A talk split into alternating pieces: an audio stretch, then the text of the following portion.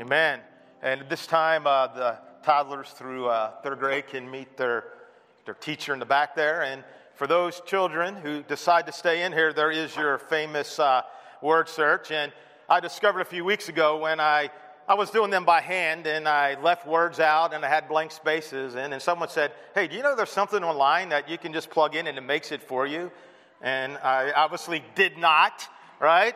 So so there's a word search, and every one of these words have to do with the message. So uh, if you do this, you, you, you can talk to your kids at home and say, hey, what does this word have to do with the message? And there's a picture to color. And as always, we got the we got the candy deal up here, right? If you do this, I bribe you with candy, and that's always a good thing. And if any adult wants to do that, I guess I'll give you candy too. All right? Yeah. Hey, I, I, I want to you. I want to encourage you to really lean in to the words I'm about to read from the breath of God and from the pen of the prophet Isaiah. Isaiah chapter forty. To whom will you compare me? Or who is my equal? Says the Holy One.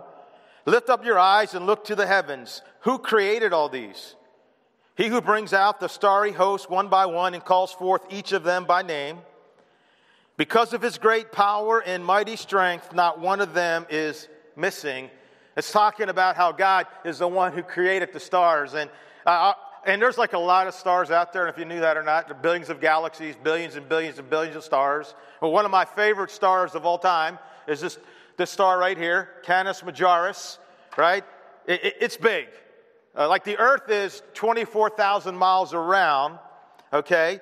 Uh, nine point three billion Earths would fit into the sun. All right, now, excuse me, nine point three billion suns would fit into this, to this star, all right? You know how many Earths would fit into this star?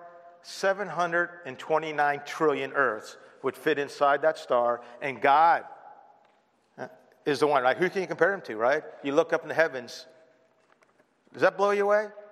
I mean, that's who we're singing to, right? We're not just making this stuff up. That's crazy. If that, you don't think that's crazy, you're crazy, all right? Um, uh, why do you complain, Jacob? Why do you say, Israel, my way is hidden from the Lord? Ever feel that way? My cause is disregarded by my God. Do you not know? Have you not heard? The Lord is the everlasting God, the creator of the ends of the earth. He will not grow tired or weary, and his understanding no one can fathom. He gives strength to the weary. Are you weary? He increases the power of the weak. Even youths grow tired and weary, and young men stumble and fall. But those who hope in the Lord will renew their strength. They will soar on wings like eagles. They will run and not grow weary. They will walk and not be faint. Heavenly Father, we humbly come into your presence. God, forgive us at times, Lord, for forgetting just how big and majestic and powerful and amazing you are. Your greatness is beyond our comprehension. God, how you can, I mean, we're standing on a planet that's floating in space, that's spinning a thousand miles an hour in a circle, Lord, that's hurling through the sun, around the sun right now, God. And, and you just spoke these things into existence, and you hold everything together. Um, you breathe life into us. You create life, and there's no one like you, God. And God, I just pray today that you'll begin to renew in our hearts and minds just how great you are. Help us take our eyes off the world and the cares of this world and put them on you. In Jesus' name, amen. Amen. All right, let's do this. This is week eight of our series, Such Things Were Written. And today we're going to uh, have a conversation that I'm calling, How Big Is Your God? And the theme verse has not changed. You know, Paul is writing in Romans fifteen, verse four, and he says, such things were written in the Scriptures long ago. Like there's a reason behind it to teach us. And they give us hope. And they give us encouragement as we wait patiently for God's promises.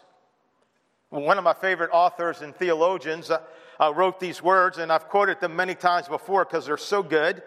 His name is A W Tozer. And he says this, Christianity at any given time is strong or weak depending upon her concept of God. I insist upon this, and I've said it many times, that the basic trouble with the church today is her unworthy concept of God. Our religion is little because our God is little. Our religion is ignoble, not honorable in character and person, because the God we serve is ignoble, is not honorable in character and person. We do not see God as he is. Question, you think it could be that simple? Is that a real problem, that the number one challenge we face, it isn't cultural, it isn't circumstantial, it's not even from within ourselves, but it's in how you and I perceive God. That we have an unworthy concept of God, that we have a lack of understanding of how great and how big our star-breathing, ocean-holding, sea-parting, giant-slaying, wall-crumbling God really is. I mean, seriously, is it possible that if you and I just had a different perspective, that we had, if we had an unyielding belief, if we had a, a different understanding of who God is, that it would change our lives in powerful and significant ways? I think the answer is abso-stinking-lutely. Yeah, I, I think that my problem and your problem is an unworthy concept of God, that our God is much too small. Now, behind me, I have a box. Anybody ever see one of these? Anybody ever move? Anybody like moving? You know, there was a time in a five-year period when, when Laurie and I were renting where we, we moved five times in five years.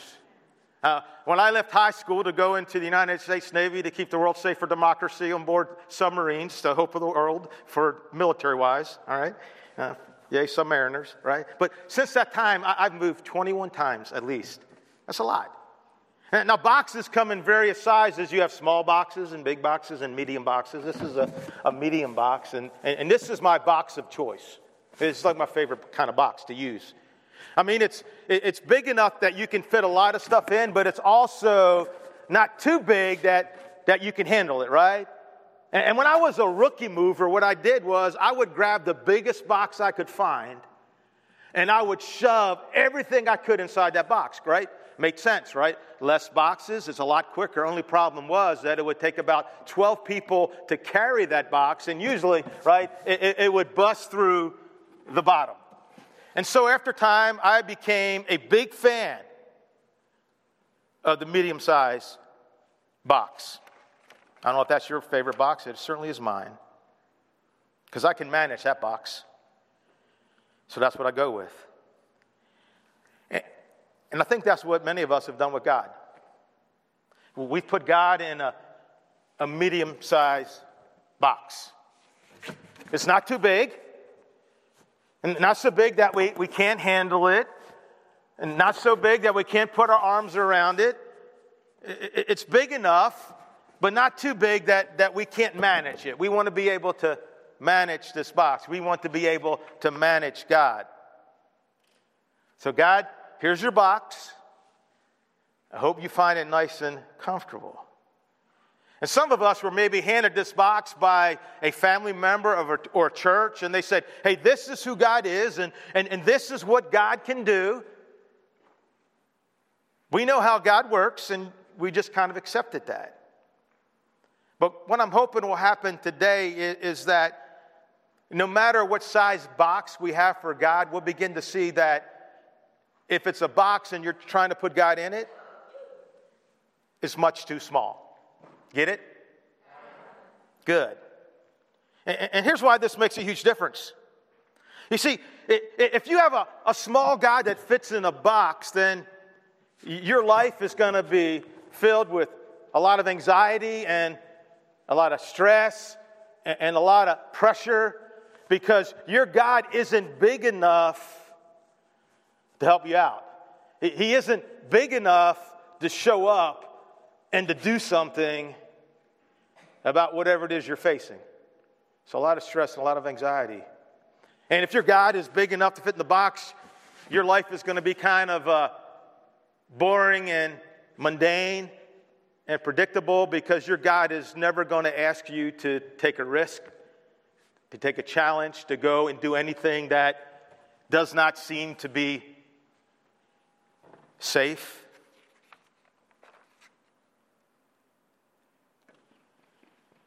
If your God fits in the box, challenges are always going to be overwhelming.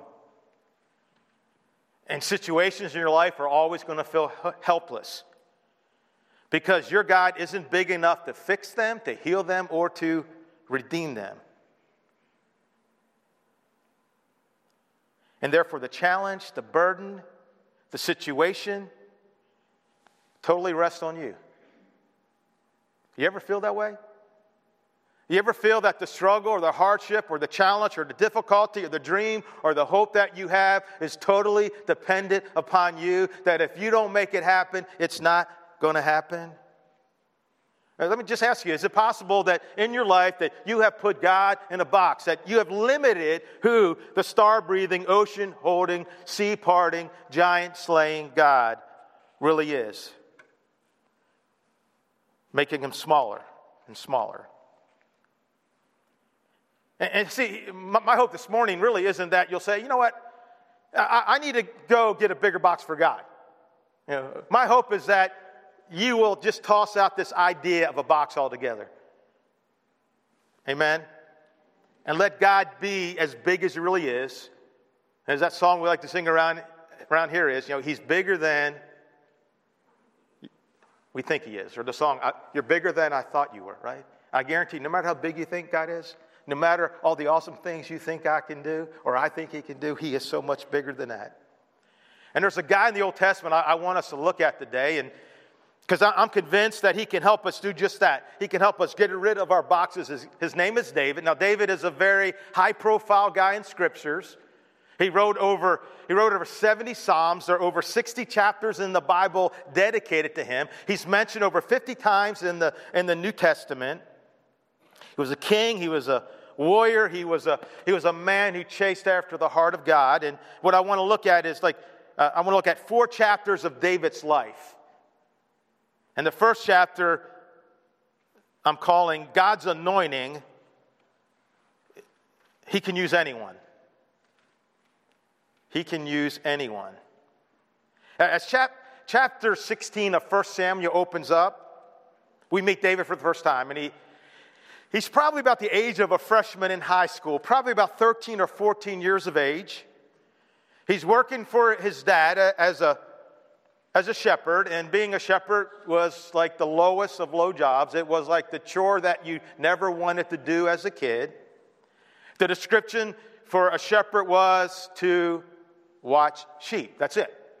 Pretty exciting. And in this not-so-exciting job, David looked for ways to pass the time.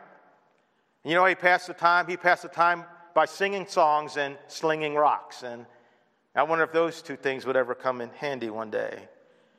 But little did David know that all that was about to change, because the prophet Samuel was coming into town, to his town, to see his family, to anoint the very next king. And so here's the scene. David's seven brothers are all at the house because each of them looked like a great candidate for the job. Now, Jesse's dad, he, he knows why Samuel's coming. He knows he's coming to, the, to anoint the next king. And so he has his seven sons ready to go. I mean, the resumes are paired. They're dressed to the, in their best. Each one looks like a first-round draft pick. And so Samuel gets there, and he looks around, and he sees Jesse's firstborn, Eliab. And he's like, okay, game over.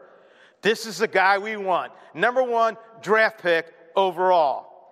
I mean, he's thinking, God, are, are you seeing what I'm seeing? Yeah, I, I think you're seeing what I'm seeing.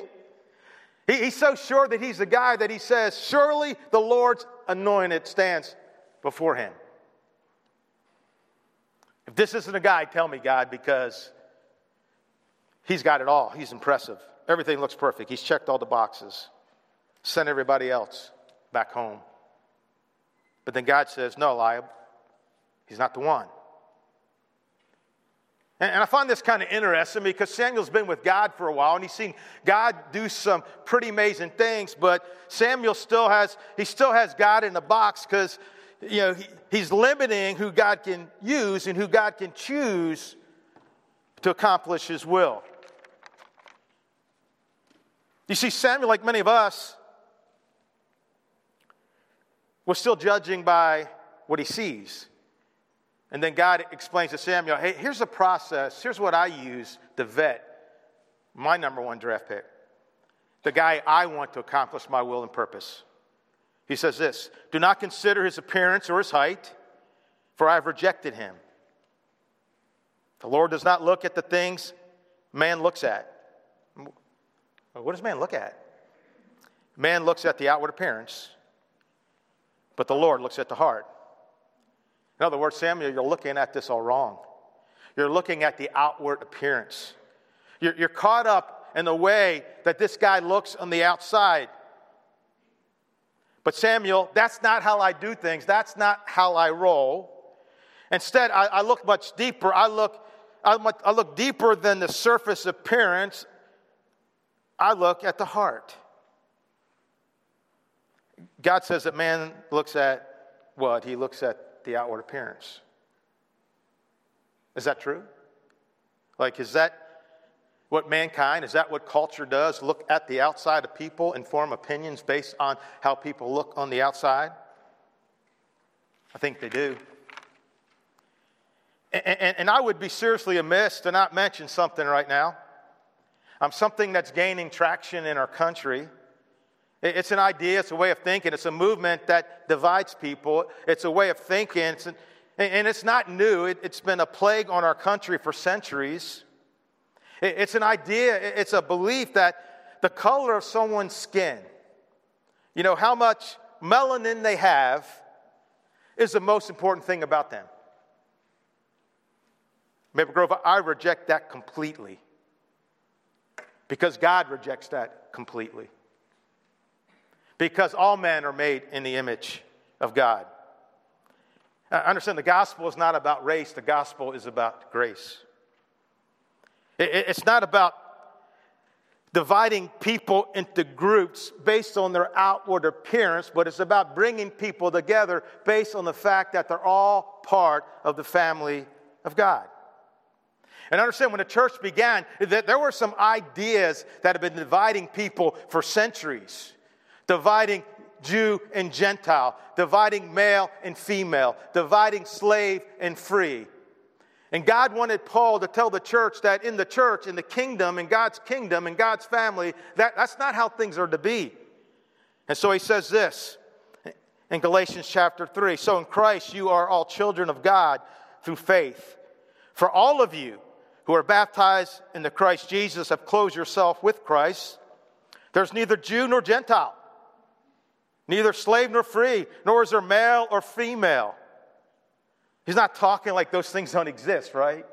He's saying this division that has been separating people for so long no longer exists in the kingdom of God and God's family. For you're all one in Christ. Jesus, if you belong to Christ, then you are Abraham's seed and heirs according to the promise. You know, fifty years ago, fifty plus years ago, God called a man to help our country wake up to the sin of racism. And he spoke words that still echo today and need to be heard and believed once again today. His, his name was Martin Luther King Junior And he spoke that famous speech at the Lincoln Memorial where he said these words. I have a dream. I, I think God would agree with this dream. That my four children one day live in a nation where they'll not be judged by the color of their skin, but by the content of their character. Amen? And listen, there is a movement, there is a philosophy, there is a trend in our culture today that wants to divide people up by the color of their skin. I reject those ideas. Understand, when you see anger, hatred, violence, division, injustice, and rage, it is not a skin problem, it is a sin problem. Amen. God does not look at the things man looks at. God does not judge by the outward appearance. He looks at the heart, he looks at the character, and so should we as God's people. So, so how do we respond? And the craziness is out there. With Jesus, with the gospel. Now, now, we must not deny that people of color have suffered serious injustice throughout the history of our country, and, and at times they still do today. But we must reject any ideology that divides people based on the color of their skin and that just promotes division across people. It is not consistent with Christianity. Amen. We must reject all forms of racism. We must fight to achieve liberty and justice for all. We must reject and speak out against the violence and hatred and that's running rampant on our streets. Two police officers were assaulted this morning in an ambush and are on life support right now just because they're police officers. We must hold our leaders accountable. We must demand that our media speak the truth and quit fanning the flames of this division. We must humble ourselves before God. And we must choose to do better and be part of that solution, whatever that is. Father God, we need your help as a people and as a church.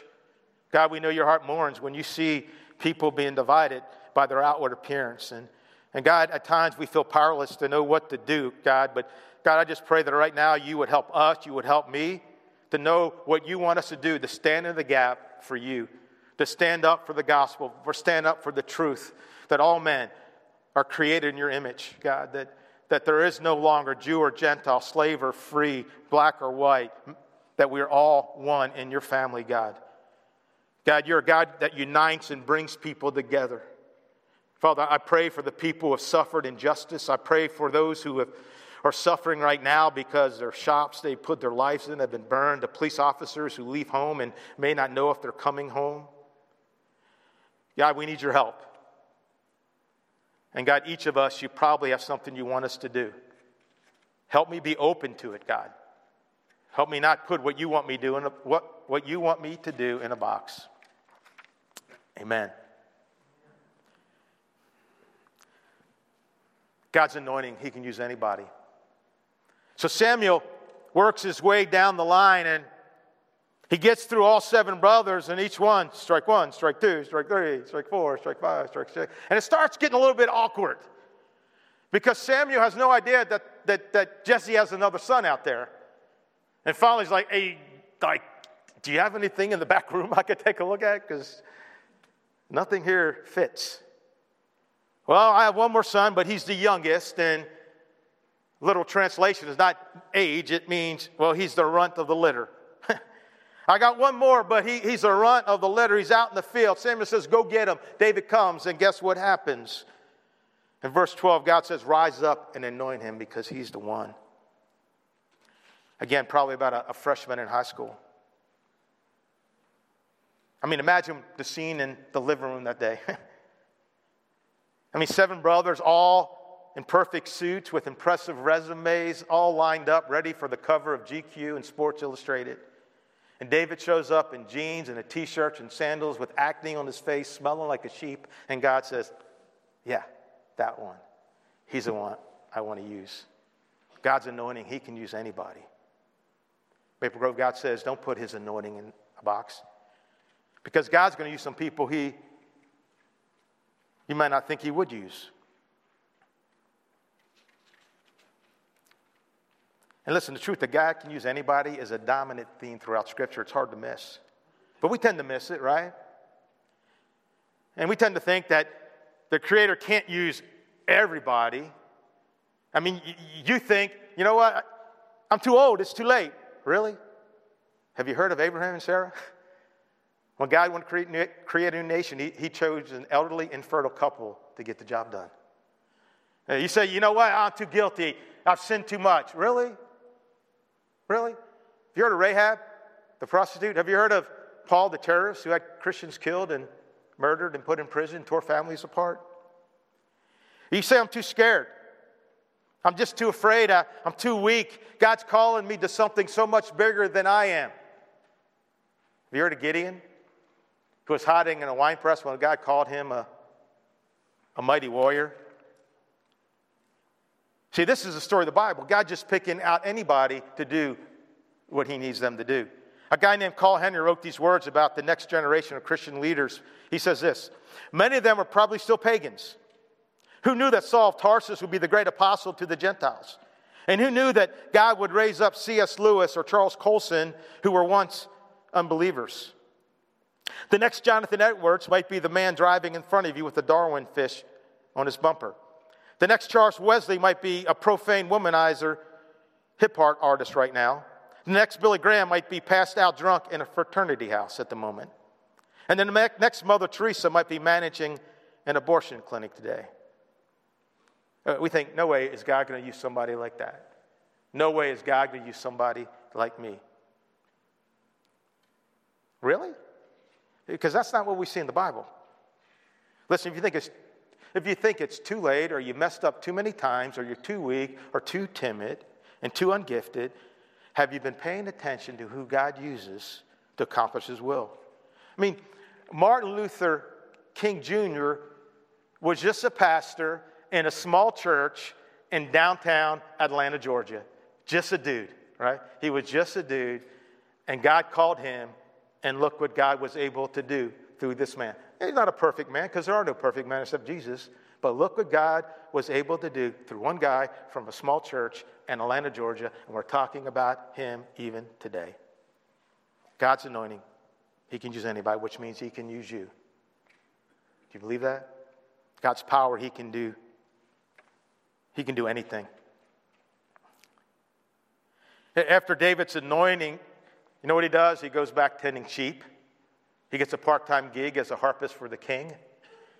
And then in chapter seventeen of First Samuel, he's about eighteen or nineteen. He's not twenty yet because he's not old enough to be in the in the army. And his dad calls on him and says, hey, you know what? Your brothers are out there in the front, war front against the Philistines. I want you to check on them. I want you to take them some food.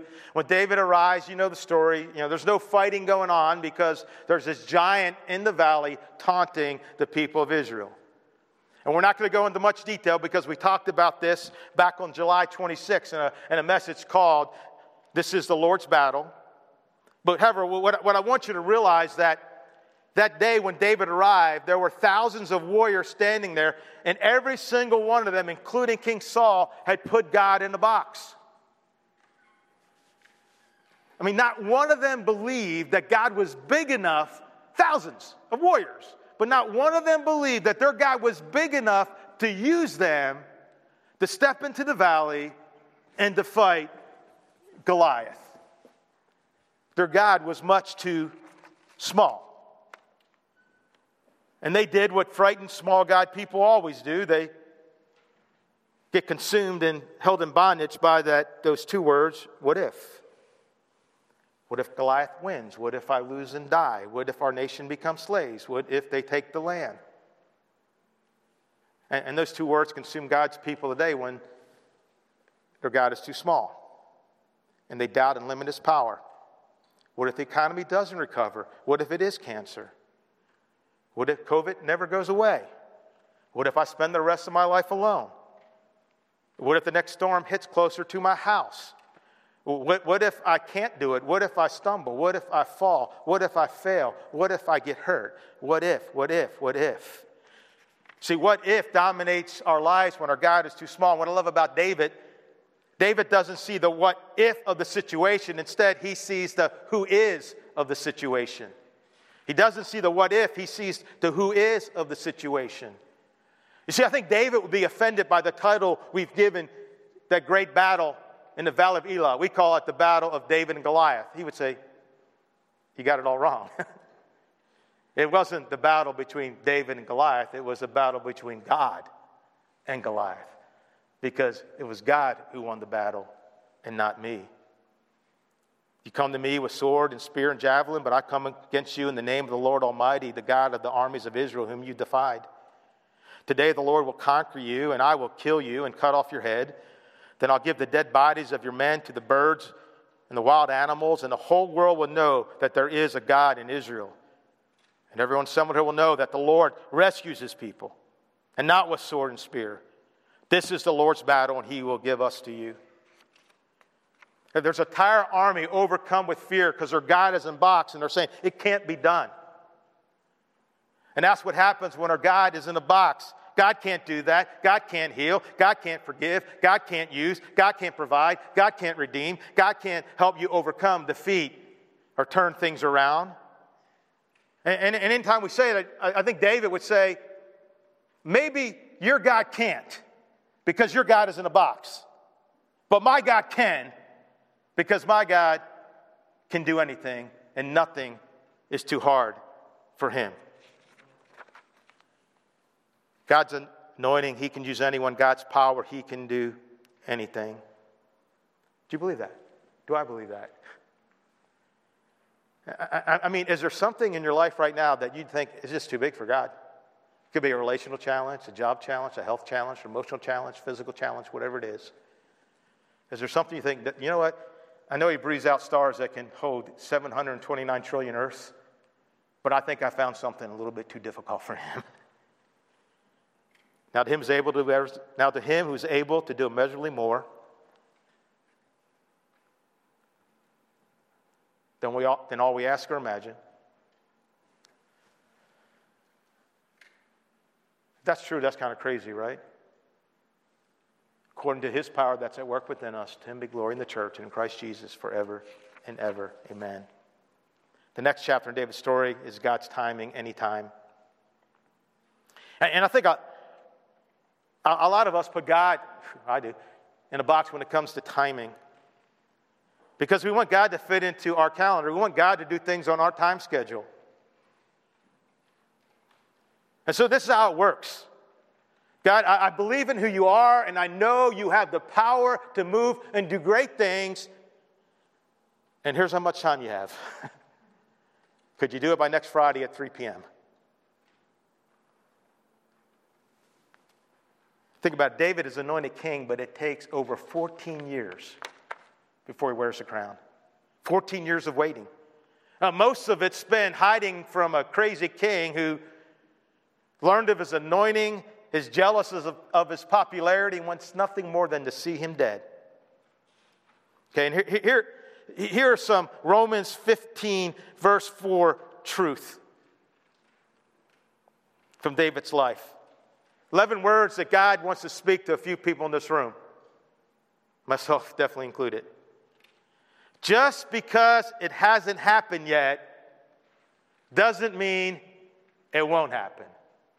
Yeah, you've been waiting, right? You've been waiting for it to turn around. You've been waiting to push through that. You've been waiting for things to be different. You've been waiting to rise above it.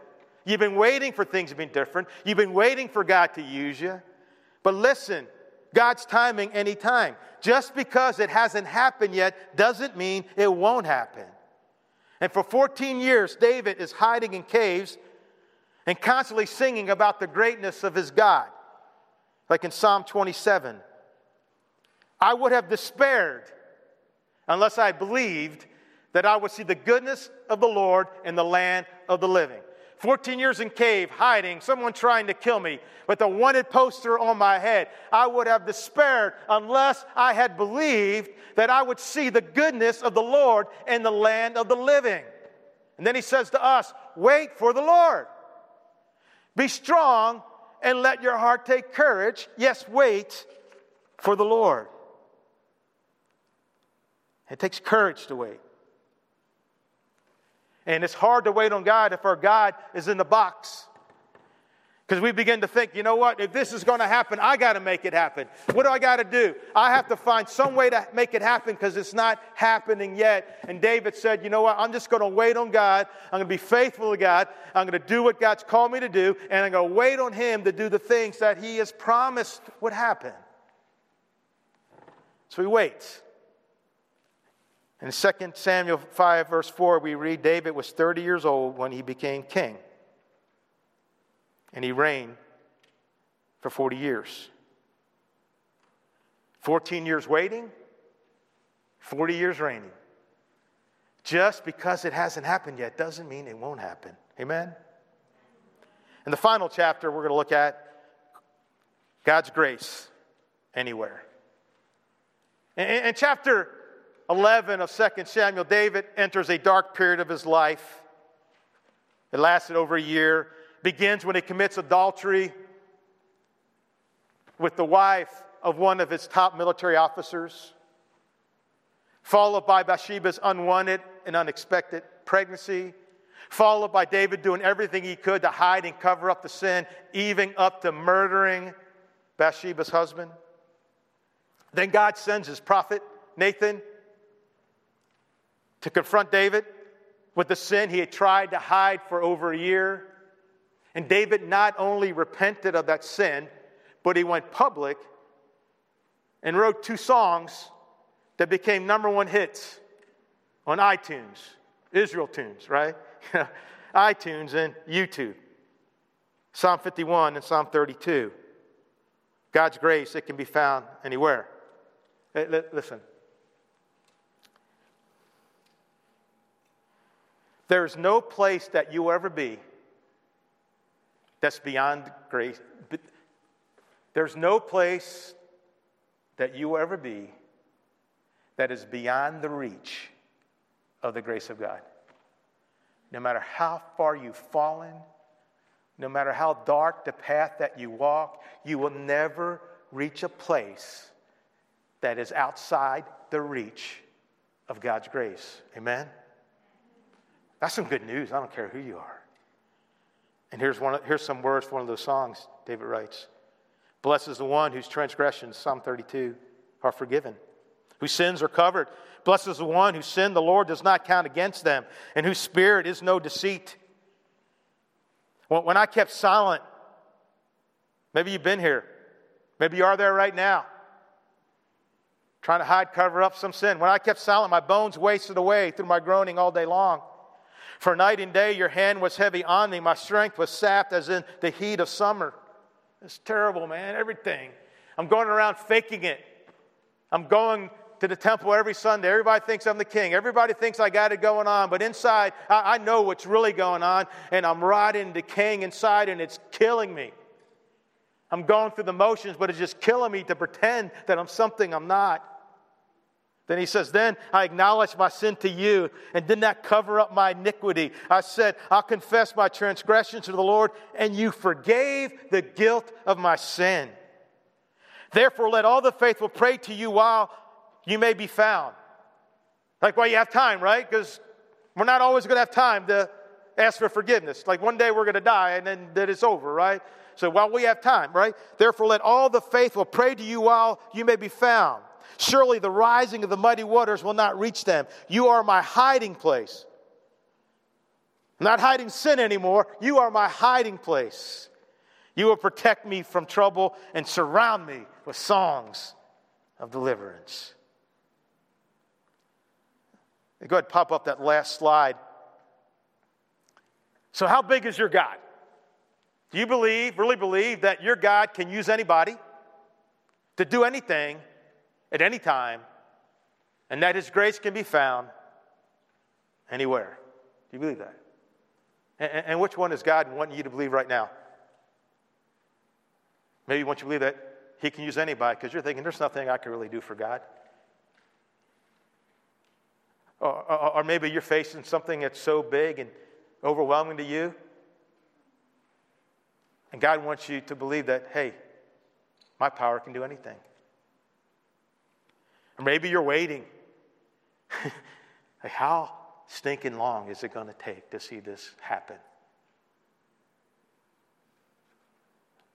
Or maybe you think that, that envy has convinced you that some, for some reason your sin has pushed you beyond the reach of God's grace.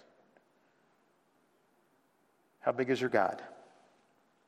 See, the basic problem with Christianity is, is our concept of God. And I just have a few statements as we wrap up.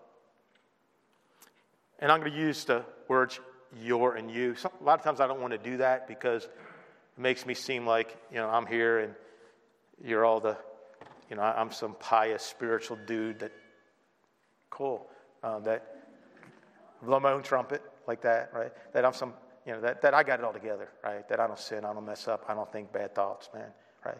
If you get inside my head sometime, I don't know if you'd be sitting out there today, right? You know, when I say I'm messed up, just like you're messed up, I'm speaking the absolute truth, right? So a lot of times I don't want to you and you and your, because it can seem like, well, I'm the pastor, and or the preacher, or whatever name people want to use, you know, and and, and I'm talking down to you, and only if you could be like me, right? Um, So I, I try to avoid that, but right now I just want to do it because I, I, I want you to hear what God may be saying to you today. If your God's job description reads, make my life more comfortable and convenient, your God is too small. If your God says things to you like, don't take a risk and play it safe, your God is too small.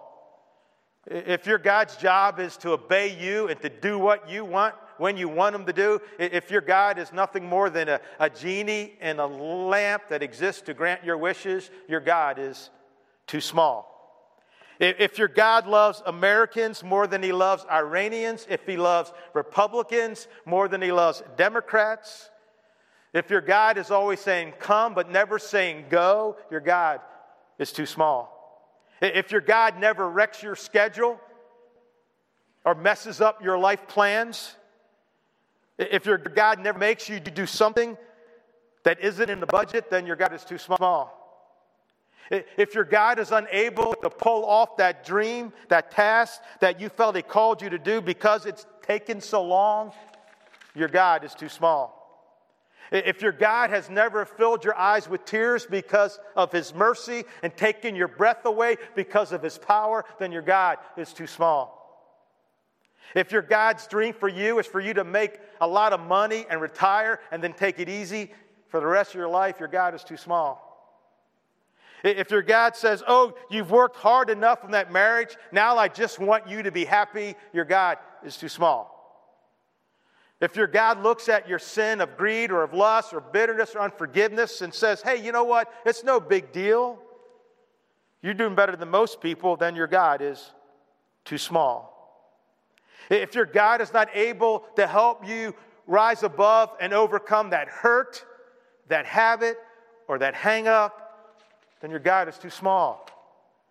If your God says you're too young, you're too old, you're too broken, you're too poor, you're too late, you're too guilty, you're too ordinary, you're too weak, then your God is too small.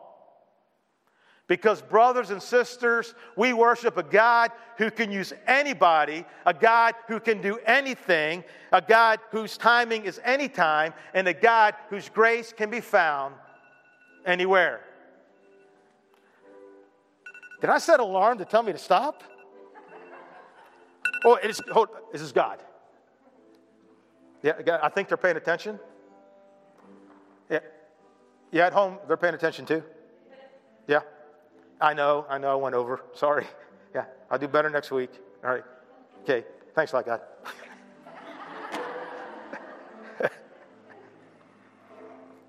Let's pray. God, we love you. And you're so big, and you're so great. And how good to know that you can use anybody, because I look in the mirror sometimes and I have no idea how or why you would want to use somebody like me. And God, I'm so encouraged that your power can do anything, God, because at times I feel so weak, and my strength feels like it is gone, but you can do anything. And God, I You know, help us, help me to trust in your timing. Because sometimes we wait for things and they haven't happened yet, but just because it hasn't happened doesn't mean it won't happen.